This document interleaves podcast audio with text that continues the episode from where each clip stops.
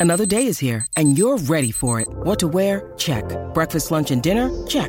Planning for what's next and how to save for it? That's where Bank of America can help. For your financial to-dos, Bank of America has experts ready to help get you closer to your goals. Get started at one of our local financial centers or 24-7 in our mobile banking app.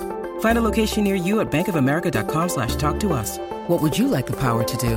Mobile banking requires downloading the app and is only available for select devices. Message and data rates may apply. Bank of America and a member FDIC. When you need mealtime inspiration, it's worth shopping Kroger, where you'll find over 30,000 mouthwatering choices that excite your inner foodie. And no matter what tasty choice you make, you'll enjoy our everyday low prices, plus extra ways to save, like digital coupons worth over $600 each week. You can also save up to $1 off per gallon at the pump with fuel points. More savings and more inspiring flavors make shopping Kroger worth it every time. Kroger, fresh for everyone. Fuel restrictions apply.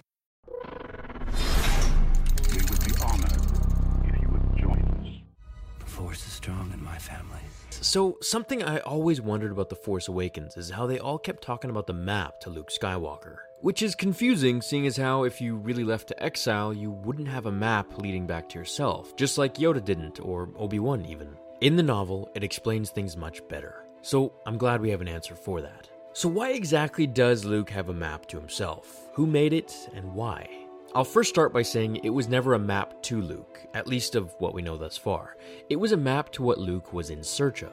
As Han Solo states, he thinks Luke went looking for the first Jedi Temple. This information was known by both the First Order and the Resistance, so where did they get this location from? The answer is in the Empire's records. It predates back to the old trilogy before the destruction of the Death Star. In the novel, this can be confirmed by a Resistance fighter who makes the same connection. Here we go. Kylo Ren said that the segment held by BB 8 is the last piece of the map that shows the way to Skywalker's location. So, where's the rest of it? The First Order has it. Rey looked over at him.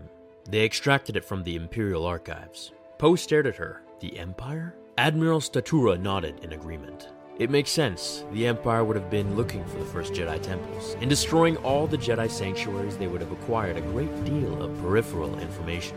End quote. So we know Kylo wanted it to continue Order 66 and wipe out the last Jedi and the Jedi Temple containing all its contents, finishing what Darth Vader started. While Rey, Han, and Leia wanted to find Luke and warn him of the First Order's hunt.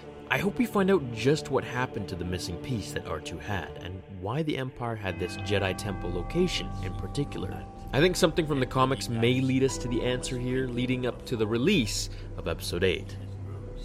Check out these images of the Episode 8 teaser posters. What do you guys think of the red robes everyone is wearing? Do you think it's supposed to symbolize how they're all one, or how Kylo Ren may possibly turn to light at the end of the film? Or are they all evil? Or is it just a cool color? Let me know your thoughts below. Thanks for watching, everyone. I really appreciate you taking the time out of your day to watch this video. I hope you all enjoy your day or night wherever you are in the galaxy.